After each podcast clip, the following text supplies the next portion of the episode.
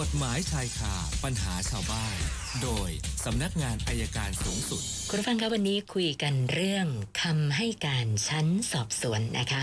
สัญญาณจากผู้ตรวจการอายการสำนักงานอายการสูงสุด อาจารย์ปอระเมศวร์อินทรชุมนุมมาแล้วค่ะ สวัสดีค่ะอาจารย์ สวัสดีครับคุณสดันครับเชิญค่ะอ้าววันนี้อยากคุยเรื่องคำให้การชั้นสอบสวนหน่อยคือรูปแบบการทำงานของราชการเดี๋ยวนี้เปลี่ยนไปเพราะว่า แต่ว่ามีมีชาวบ้านผมแนะนำว่าเวลาไปให้การกับตำรวจจะพิมพ์คำให้การไปเลยนะครับ ไปถึงพนักงานสวนก็จะถามชื่อที่อยู่อายุบิดามารดา แล้วถ้าเป็นผู้ต้องหาเขาแจ้งสิทธิ์ให้ครบ แล้วถามว่าถูกกล่าวหาว่าอย่างนี้จะให้การอย่างไร เราก็ส่งคำให้การเป็นลายลักษณ์อักษร ปรากฏว่ามีพนักงานสอบสวนบางท่านบอกว่าไม่รับ ต้องถามตอบถามตอบแบบที่พนักงานสอบสวนทำ ผมบอกมันไม่ใช่หรอกครับค่ะที่จริงไอ้ถามตอบถามตอบมันก็ไม่ได้เขียนมาในกฎหมายนะต้องบอกผู้ต้องหาหรือพยานจะให้การอย่างไรก็ได้ในลักษณะ ทีนี้ไอ้การทำงานปัจจุบันเนี่ยยุคยุคไอ้ไอ้โควิดหนึ่งเก้าเนี่ย ถ้าเขาพิมพ์ไปเสร็จแล้วก็พนักงานสวนก็อ่านดู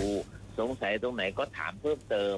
แล้วก็เอาคำให้การเขานี่แหละเหน็บไปท้ายคำให้การที่สอบสวน มันก็จะจบแต่ว่าเราบอกว่าโลกมันเปลี่ยนแต่ว่าพนักงานสอบสวนบางท่านยังไม่เข้าใจ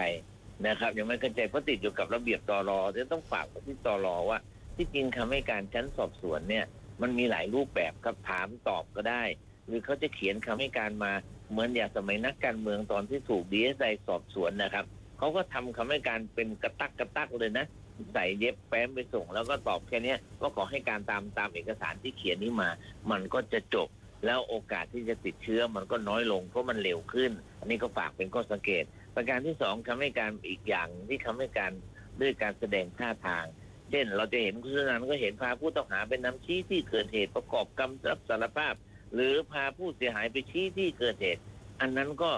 อันนั้นก็เป็นคำให้การ แต่เราติดว่าคำมันกลายเป็นคำพูด แต่คำให้การเนี่ยมันอาจแสดงโดยท่าทางก็ได้ ภาษาอะไรก็ได้ที่สื่อความหมายและเข้าใจตามวิทยามาตรา 13 นะครับ สมมุติว่าไปชี้ว่า ผู้ต้องหาชี้ประตูชี้จุดที่ยิงเขาคำถามอยู่ๆเขาชี้ไหมครับคุณตุนันท์ค่ะเราต้องถามก่อนเขาถึงจะชี้ใช่ไหมฮะเราก็ถามเฮ้ยเอ็งยิงก็ตรงไหน ชี้ดิมันชี้ก็ถ่ายภาพ การที่เพ่นภาพยืนชี้นั่นคือคำตอบคำถามว่าขณะคุณยิงเขาคุณยืนอยู่ตรงไหนคำตอบก็คือภาพ เพราะฉะนั้นคำถามและภาพเนี่ยมันต้องอยู่ด้วยกัน แล้วมันก็ต้องอยู่ท้ายคำให้การนี่ฝากไปถึงพนักงานสอบสวนทุกคน จะได้ทำงานเร็วขึ้นนะครับคดีจะได้ค้างน้อยลง ถ่ายภาพประกอบถ่ายภาพประกอบ แต่แต่บนหัวภาพต้องเขียนว่าถามเขาก่อน แล้วเขาตอบตอบเป็นภาพ ซึ่งซึ่งมันไม่ได้มีเรื่องอะไรเลย ยิ่งถ้ายิ่งถ้าผู้เสียหายก็ดี ผู้ต้องหาก็ดี มีทนายความแล้วทำคำให้การให้พนักงานสอบสวนแทนที่จะสอบกันชั่วโมงสองชั่วโมงกับสิบนาทีก็จบแล้วนะครับ ก็ฝากไปถึงผู้หลักผู้ใหญ่ตรอช่วยทำความเข้าใจกับพนักงานสอบสวน เราทำงานให้เร็วขึ้นนะครับ เมื่อวานก็มีเอ่อน้องอัยการคนหนึ่งก็เสียชีวิตจากการโควิดเนี่ยแหละ เราก็นั่งมองว่าโอ้น่ากลัวครับคุณสนันค่ะวันนี้น่ากลัวนะครับ ก็ฝากว่าถ้าปรับปรุงวิธีการทำงานให้เร็วได้ ส่วนราชการทุกแห่งต้องทำแล้วครับกระทรวงยุติธรรมกรมที่ดินเดี๋ยวนี้ก็ต้องเข้าแอปจองคิวก่อนนะถึงไปนะครับ ไปที่ศาลหลายแห่งเนี่ยผมบอกเลยวันนี้อาจจะไม่สะดวกต้องรบกวนท่านผู้ฟังไปที่ศาลนั้นจะฟ้องคดีเนี่ยไปยืนอยู่หน้าศาลก่อนก็มีเต็นท์รับเรื่องดูเสร็จเรียบร้อยรับเสร็จ ก็ไม่ต้องเข้ากันไหนเสร็จแล้วก็กลับบ้านได้เลย ก็ค่ะก็มันเปลี่ยนไปนะครับ ให้พร้อมรับกับการเปลี่ยนไปครับนั่นก็ฝากเป็นข้อสังเกตเอาละครับ วันนี้ตอบคำถามกันดีกว่าครับค่ะ เริ่มที่คุณพิเชษฐ์ค่ะอาจารย์สงสัยว่า คดีช่อโกงเนี่ยนะคะ ถ้าหากว่าเราหาเงินมาจ่ายคืนให้ให้บรรดาคนที่เราก่อเหตุเนี่ยนะคะนะเขาบอกว่าทั้งหมด 4 ราย ไม่ทราบว่าสามารถที่จะถอนแจ้งความได้หรือเปล่าอะคะอาจารย์ คือถ้าเขาแจ้งความในข้อหาช่อโกงเป็นเฉพาะคดีคดีนะครับ ค่ะ ไม่ใช่ช่อโกง ไม่ใช่ช่อโกงประชาชนใช่ไหมคะ อาจารย์คะอาจารย์สัญญาณน่าจะหลุดหรือเปล่านะ เดี๋ยวก็ทีมงาน เช็คนิดหนึ่งนะคะ มีเพิ่มเติมจากของคุณอิสรีเข้ามาอีกหนึ่งท่านนะคะนะท่านใดจะส่งคำถามเข้ามาเพิ่มเติมก็ เชิญเลยนะคะ สะดวกช่องทางไหนก็ทยอยกันเข้ามานะคะนะดิฉันดูข้อมูลที่เติมเข้ามาในช่วงนะที่ทีมงานกำลังติดต่ออาจารย์นะคะนะอันนี้ก็มีเรื่องของการออกหมายจับนะคะ เป็นการออกหมายจับลุงวิศวะ เนื่องจากว่าคดีเนี่ยไปถึง ลฎีกานะคะ ปรากฏว่าไม่ไปฟังคำตัดตัดสินนะคะ อันนี้หลายท่านอาจจะจำได้ เป็นเหตุทะเลาะวิวาทกับวัยรุ่น แล้วก็ใช้อาวุธปืนยิงวัยรุ่นเสียชีวิตนะคะ ปรากฏว่านะวันนี้นะศาลฎีกาสั่งออกหมายจับเนื่องจากว่าไม่มาฟังคำตัดสินแล้วก็ยึดเงินประกันด้วยนะคะ เอาละค่ะสัญญาณอาจารย์มาใหม่แล้วนะคะ อาจารย์ขาครับเอาต่อคดีช่อโกงเมื่อกี้ค่ะ คดีช่อโกงเนี่ยถ้าถ้าเป็นช่อโกงธรรมดา ก็จะถอนคำร้องทุกข์ได้ทีละลาย ถ้าจ่ายเงินเขาจนเป็นที่พอใจนะครับ แต่ถ้าเป็นช่อโกงประชาชนเนี่ยถอนคำร้องทุกข์ไม่ได้ครับ แต่ว่าถ้าจ่ายเขาครบและประชาชนที่เป็นผู้เสียหายพอใจ ศาลก็อาจจะลดโทษหรือรองการลงโทษได้ครับ ค่ะ ท่านต่อไปคุณอิสรีอยากจะทราบว่า คนที่ถูกคำดำเนินคดีแล้วก็ศาลตัดสินจำคุก ในคดียาเสพติด เวลาเข้าไปติดคุกเนี่ยค่ะอาจารย์ จะมีสิทธิ์ได้รับการลดโทษเหมือนคดีอื่น ๆ ด้วยหรือเปล่าคะโดยโดยปกติถ้าเป็นปรับชั้นเป็นนักโทษชั้นดีนะได้ ลดวันต้องโทษได้นะครับ แต่ว่าเวลาเวลาเขาลดวันลดโทษตามแบบเรียกอะไร ตามเวตามภาระตามตามช่วงจังหวะสำคัญสำคัญเนี่ย ค่ะ มักจะไม่ค่อยได้ครับ แต่ว่าถ้าทำตัวดีๆ เนี่ยได้ลดวันต้องโทษตามระบบของเขาอยู่ครับ ค่ะส่วนอีกท่านหนึ่งเข้ามาทางไลฟ์นะบอกว่าเขาผ่อนรถกับไฟแนนซ์อยู่ค่ะอาจารย์ แล้วก็ตอนนี้ครับท่าทีน่าจะผ่อนต่อไม่ไหวเอ่อในใน rate เดิมที่ส่งรายเดือนนะนะคะ ทีนี้อยากจะทราบว่าการจะไปปรับโครงสร้างหนี้ กับไฟแนนซ์เนี่ย มันจะทำให้เราเสียเครดิตด้วยหรือเปล่าคะไม่เสียหรอกครับถ้าไปปรับโครงสร้างนี่ตอนตอนตอนนี้ผิดนัดหรือยังคำถามก่อนอ๋ออันนี้ไม่ได้บอกด้วยนะฮะผิดหรือยังผิดนัดแล้วนี่เสียเสียเสียเครดิตไปแล้วล่ะครับแต่ค่ะถ้ายังไม่ผิดนัดเนี่ยนะครับ คือเครดิตบูโรมันยังไม่ขึ้นพอยังไม่ขึ้นเนี่ยก็ถือว่าไม่ผิดนัด หรือจะผิดนัดสักงวดหนึ่งนะครับ แต่ว่าไม่ถึงสามงวดเนี่ยบางทีไม่ขึ้นครับค่ะ คุณสมโชคนะคะ ก่อนหน้านี้ภรรยาเขาเนี่ยเอ่อเคยมีสามีแล้วก็ไปกู้ร่วมในการซื้อบ้านกับอดีตสามีนะคะ ปรากฏว่าบ้านหลังนั้นเนี่ยอ่าท้ายที่สุดก็คือโดนแบงค์ยึดขายทอดตลาด แล้วก็ศาลครับก็มีอ่าหมายสารมาบอกให้ไปประนีประนอม แต่ว่าภรรยาเขาก็ไม่ยอมไป ล่าสุดมีหมายสารมาติดที่บ้านนะว่าอ่า ภรรยาเป็นบุคคลล้มละลาย ก็เลยสงสัยว่ากรณีแบบนี้เนี่ย ถ้าภรรยาทำงานแล้วก็เงินเดือน ต้องผ่านบัญชีธนาคาร จะโดนอายัดไหมคะอาจารย์เออมันต้องดูดูที่เจ้าพนักงานพิทักษ์ทรัพย์ครับ เจ้าพนักงานพิทักษ์ทรัพย์เป็นคนดูแลทั้งหมดเราถึงแม้ว่าบัญชีอยู่ที่ธนาคารเนี่ยค่ะก็เจ้าพนักงานพิทักษ์ทรัพย์จะตามดูก่อน แล้วจัดการเรื่องชำระหนี้ก่อนเท่านั้นครับ ค่ะ คุณจิราวันทำสัญญาเช่าบ้าน นะเป็นสัญญาครั้งละสี่เดือนนะคะอรอบล่าสุดเนี่ยก็คือสัญญามันหมดเดือนมีนาคม ยังไม่ได้ต่อสัญญาใหม่ ปรากฏว่าจู่ๆก็ติดต่อเจ้าของบ้านไม่ได้นะมาทราบความจริงทีหลังว่าอ๋อนะเจ้าของบ้านน่าจะมีปัญหาเนื่องจากว่ามีหมายสารนะมาติดที่บริเวณหน้าบ้าน แล้วก็ระบุว่าให้ย้ายออกภายใน 15 วัน ทีนี้เธอเป็นผู้เช่านะรอต่อสัญญาใหม่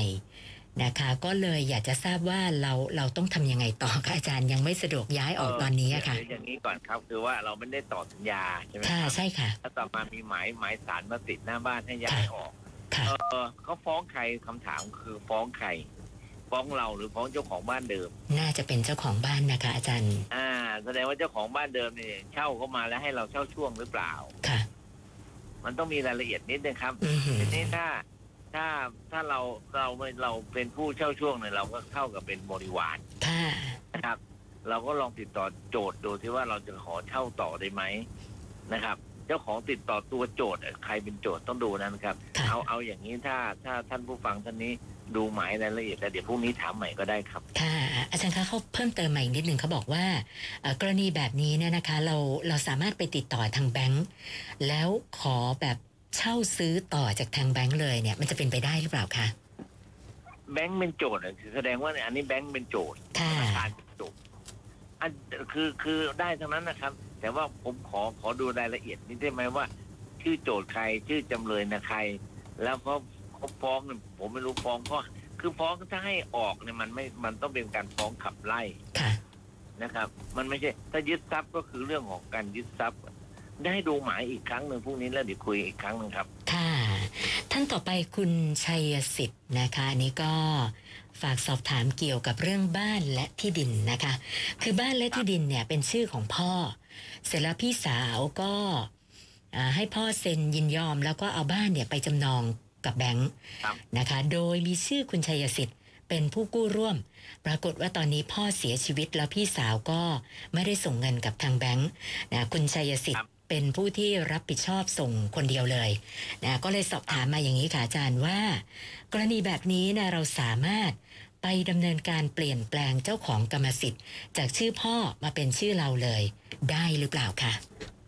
เอ่อต้องขอรับมรดกครับ ต้องค่ะขอรับมรดกพี่สาวยอมไหมค่ะถ้ายอมก็พาไปที่สำนักงานที่ดินนะครับค่ะแล้วขอรับมรดกแล้วไปแจ้งแบงค์ทีหลังแบงค์ก็คงไม่ขัดข้องหรอกครับ เพราะว่าเขายังไงเขาก็เป็นเจ้าหนี้ผู้รับจำนอง นะครับ ขอรับมรดกได้ครับ ค่ะ คุณบัญชาไปค้ำประกันการซื้อรถให้กับญาติ ต่อมาโดนยึด แล้วก็ทางไฟนั้นซ์ก็มีหนังสือมาแจ้งว่าเอ่อเขากับผู้เช่าเนี่ยต้องจ่ายส่วนต่างเบ็ดเสร็จแล้ว3 0 0แสนกว่าบาทนะทีนี้เขาอยากจะทราบว่าเขาควรดำเนินการยังไงดี ถ้าผู้เช่าไม่รับผิดชอบเนี่ย หมายความว่าเขาต้องรับทั้งหมดหรือเปล่าคะเนี่ย เช่าซื้อใช่ไหมครับ เช่าซื้อค่ะ เช่าซื้อนะครับ ก็เขามีหนังสือมาทวงเขาต้องรอเขาฟ้องก่อนเขาฟ้องเลยเขาต้องสู้คดีว่าหนึ่งในเรื่องการแบบการเอารถไปขายในแบบประมูลขายคือแจ้งให้ แจ้งแจ้งให้ผู้ที่เกี่ยวข้องทราบไหมแล้วราคาขายเป็นยังไงต้องไปสู้ในเรื่องราคาเองครับ แล้วคุณสำราญนะคะ ก็ฝากเข้ามาอีกหนึ่งท่านค่ะบอกว่า มีหมายสารนัดไกลเกลี่ย กรณีค้างชำระค่างวดรถนะจำวันที่ไม่ได้นะก็เลยไม่ได้ไปนะอยากจะทราบว่าต้องดำเนินการยังไงต่อคะอาจารย์อะดูว่าที่ศาลไหนนะครับ แล้วก็ลองโทรไปถามประชาสัมพันธ์ศาลว่าคดีหมายเลขแดงที่หมายเลขดำที่ว่าใครโจทย์ใครเลยเนี่ย ศาลนัดได้ยังแล้วนัดเมื่อไหร่แล้วคดีไปถึงไหนเขาก็ตอบให้ครับ แล้วค่ะแล้วก็ตัดสินใจว่าจะเอายังไง ถ้า ถ้ายังไม่ถึงวันนัดก็แนะนำว่าให้ไปวันไปตามวันนัดเพื่อไปเจรจา แต่ผมคิดว่าช่วงนี้มันน่าจะเลื่อนไปเยอะนะถ้าลองค่ะดูครับค่ะ แล้วก็ถามเพิ่มเติมมาบอกว่า คือเขาเนี่ยค้างค่างวดหกงวดด้วยกันนะคะ ปรากฏว่าไฟแนนซ์ก็ยังไม่ได้มายึดรถนะคะ ทีนี้อยากจะสอบถามว่ากรณีแบบนี้เนี่ยถ้าเราจะไปขอรีไฟแนนซ์ใหม่ นะคะ แล้วก็จ่ายที่ค้างทั้งหมดก่อนนะอ๋อ คือจะไปขอรีไฟรีไฟแนนซ์ใหม่เนี่ย ไม่ทราบจะได้หรือเปล่า เพราะว่าก่อนหน้านี้คุยกันเขาบอกว่าให้จ่ายทั้งหมดที่ค้างก่อน แล้วก็เอารถไปคืนก่อนนะซึ่งเขาบอกว่าเขาไม่สามารถหาเงินได้อะค่ะอาจารย์ ครับ พอคืนปั๊บจบครับจบ คืนปั๊บแล้วไม่มีทีครับอันนี้เป็นแผนล่อเสือออกจากถ้ำนะ ไปนั้นขอตวงทั้งหมดแล้วรถมาค่ะ ถ้าส่วนจะรีไหมไม่คุย ไม่คุยอ๋อเชื่อผมเถอะ ค่ะนะวันนี้เข้ามาทั้งหมดเจ็ดคำถามนะคะ รวมกับของเดิมครับก็เป็นเมื่อกี้เมื่อกี้คุณธนาค่ะพูดถึงเรื่องลุงวิศวกรใช่ไหมฮะอะใช่ค่ะอาจารย์ เอ่อคือศาลนัดให้ไปฟังคำพิพากษาสันติกาถ้าไม่ค่ะ ไปเนี่ยนะครับ เขาก็ออกหมายจับแล้วก็ค่ะมีเงินประกันนะครับ ทีนี้พอคุณสุนันท์พูดเรื่องนี้เนี่ยผมผมมีทริคอะไรเล่าให้ฟังนี่ค่ะเดียวยังไงคะอาจารย์คดีเนี้ยที่ที่เป็นพยานหลักฐานสำคัญเนี่ย คืออะไรรู้ไหมครับค่ะกล้องหน้ารถอ๋อค่ะกล้องหน้ารถไอ้กล้องหน้ารถเนี่ย ทุกคนจำไว้อย่างหนึ่งนะคุณสนันเวลาดูคลิปในทีวีเอากล้องหน้ารถมันได้ยินเสียงคนร้องว้ายว้ายว้ายว้ายชน จะจำไว้เลยนะครับ ค่ะ กล้องหน้ารถเนี่ยมันจะอัดเสียงในรถด้วย ใครพูดอะไรกันมันอัดทั้งหมดอืนะครับ มค่ะ ลุงวิศวะที่พลาดเนี่ยพลาดเพราะกล้องในรถนั่นแหละ มันอัดเสียงของตัววิศวะที่คุยกับภรรยา เป็นเหตุให้ศาลลงโทษค่ะ อะเดี๋ยวพูดอย่างนี้เลยคนไม่ติดกล้องอีก แต่มันอัดหมดจริงๆนะครับ อัดทั้งในค่ะ ข้างนอกคุยกัน ใครพาสาวไปไหนเลยต้องระมัดระวังเหมือนกัน ค่ะ บ้านจับได้โอเคค่ะอาจารย์คะมีมีเพิ่มอีกหนึ่งค่ะอาจารย์